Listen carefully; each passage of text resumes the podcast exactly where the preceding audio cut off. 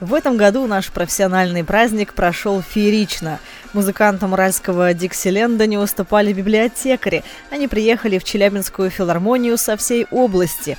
И несмотря на изнуряющую жару и большую загруженность, ведь на следующий день была Библионочь, они искренне болели за своих коллег и даже приготовили плакаты. Как, например, группа поддержки детской библиотеки Карабаша. Их социокультурный проект «Новый Карабаш» стал лучшим библиотечным проектом года.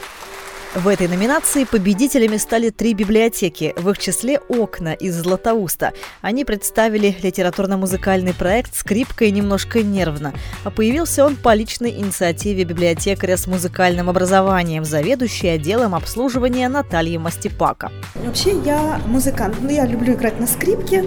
Одновременно я люблю очень поэзию.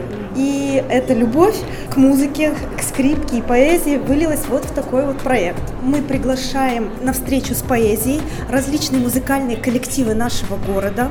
Помимо этого мы снимаем музыкальные подкасты, то есть подкасты с музыкантами. Был у нас руководитель камерного ансамбля «Виола», ансамбль преподавателей при детской музыкальной школе номер 2 Елена Ивановна Попова.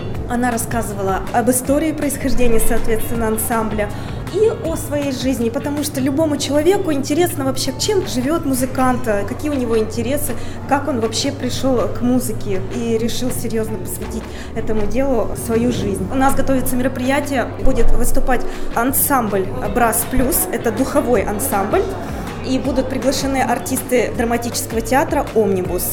Владимир Колмогоров – один из самых молодых заведующих. 2 года назад он возглавил информационно-молодежный отдел Копейской городской библиотеки. И в это же время вместе с коллегами они запустили уникальный проект – виртуальные экскурсии по Копейску. С помощью VR-очков посетители могут не только прогуляться по городу, но и прикоснуться к его шахтерской истории и даже спуститься в учебную шахту, рассказывает Владимир Колмогоров. В этом году молодой человек победил в номинации «Перспектива». Дело в том, что в Копейске все шахты уже давно закрыты, и многие дети уже никогда не спустятся в шахту и не узнают, как работали их отцы, дедушки, прадедушки.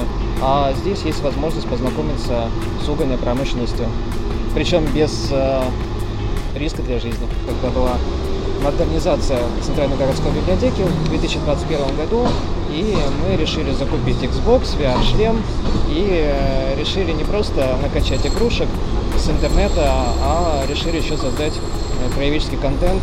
И действительно нам это удалось, и Копейск славится своим шахтерским прошлым, и, безусловно, здесь выбора другого не было, как сделать виртуальную шахту.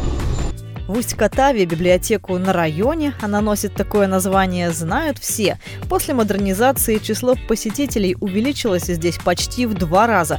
И что особенно приятно, пришло много молодежи, признается директор централизованной библиотечной системы Усть-Катава Ольга Логинова.